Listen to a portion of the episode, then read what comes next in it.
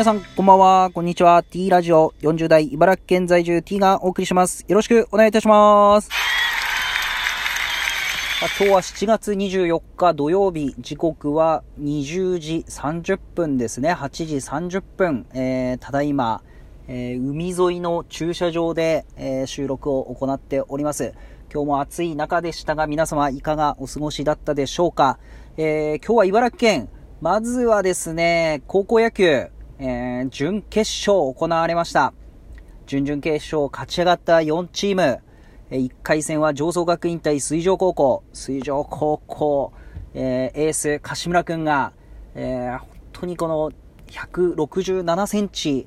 小柄の中、140キロ後半の球を投げてですね、上層学院に立ち向かいました。えー、結果は1対2、上層学院。えー、強かったですね、上層学院。この上層学院が1点差で、えー、勝ち上がってきてるっていう、この、大勝ちはしないんですが、一戦一戦このミスを修正して勝ち上がっていく姿っていうのが、王者の風格ですよね。えー、水上高校、本当に、えー、まあ、準決勝で敗退しましたが、えー、素晴らしいピッチング、また素晴らしいピッえー、チームだったと思います。本当にお疲れ様でした。えー、準決勝2試合目、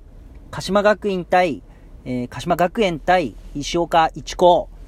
唯一県立高校で残った石岡一高、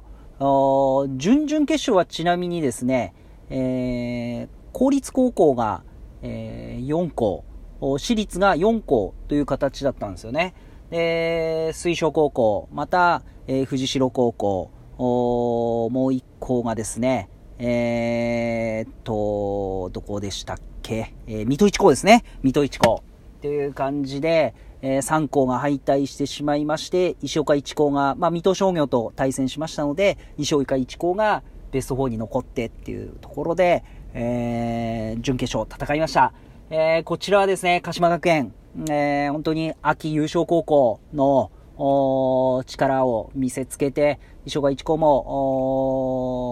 春ですね、えー、いいチーム作ってっていうところであったんですけど、えー、鹿島学園が勝ってというところで、決勝は上層学園対、えー、上層学院対、えー、鹿島学園と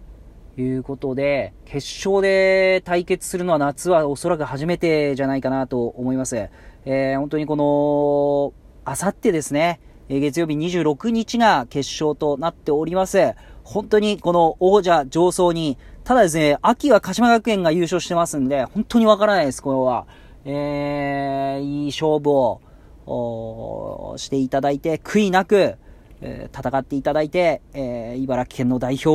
を決めていただきたいなと思います。また、オリンピック、今日から、競技が始まって、まあ、おります。えー、まあ、実際予選とかはですね、3日前ぐらいから行っておりますけど、まあ、昨日の開会式、えー、私も見ておりました。本当に、あのー、見ていたんですけど、ちょっと長くてですね、途中で寝て起きたらですね、1時だったっていうところで、え開会式終わってしまって、本当に、大長島、松井、この3名の、王さん、長島さん、松井秀樹、この3名の、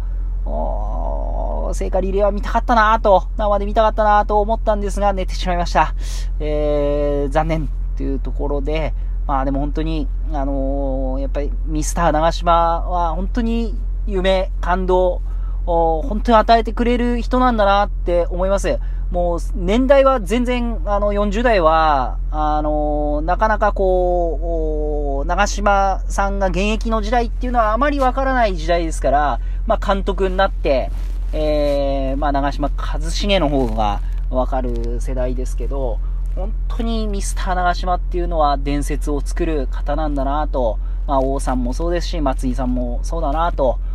感じさせていただきました。そして本日、えー、メダルが2つ、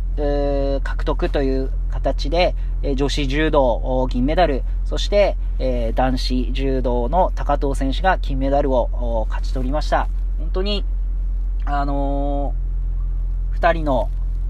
試合終わった後のインタビュー、ちょっと見てたんですけど、試合終わってそんなすぐインタビューするかというぐらい、えー、すぐインタビューするんで、もうちょっと休ませてやれよと、私は思ったんですが、あ、もうすごいですね。やっぱプロなんだなって、またそこで勝って、えー、また、負けても話せるっていう、うん、気持ちの整理が、勝っても負けてもついていない中での、本当に、えー、そこでの、4年間、5年間の思いを語っていくっていうのは、本当に並大抵の精神力ではないなっていう思いがありながら聞いてました。そして一言一言、えー、本当に負けた選手はこの負けを認めて次に進んでいきたいと。勝った高藤選手は、えー、金メダリストとしてふさわしい、これからも、戦いをしていきたいっていうような表現をしていて、本当に二人とも、あやはりあ、戦い切ってこの東京オリンピックを勝っても負けても、またもう次を見据えてるっていうのが、本当にすごいなと思って、またこの支えてくれた人々への方々への感謝を述べていたのがすごかったなと思います。えー、本当に、あのー、もうこれからいろんな競技でえー、勝つ人、負ける人、いっぱい出てくると思うんですけど、それには一人一人のドラマがあり、思いがあり、また支えてくれた人の本当に気持ちがあるっていうところを思いながら見ていきたいなと思います。感染拡大防止をですね、しっかりしていただいて、まあ、ちょっと柔道の試合見てたんですけど、やはり日本人の方は、コーチ以外は本当に黙ってあの、見てるんですけど、ちょっと海外の人たちですね、あの、いろんな関係者とか、ものすごい大声で叫んじゃってるんで、あそこら辺ちょっと注意していただきたいなと思います。まあ、これも国民性だなと思って、やはり日本人ってすごいなと思いました。ということで、また明日もオリンピックやっておりますんで、えー、皆さん熱中症に気をつけて、えー、また生活していきましょう。それでは皆さん、さよなら。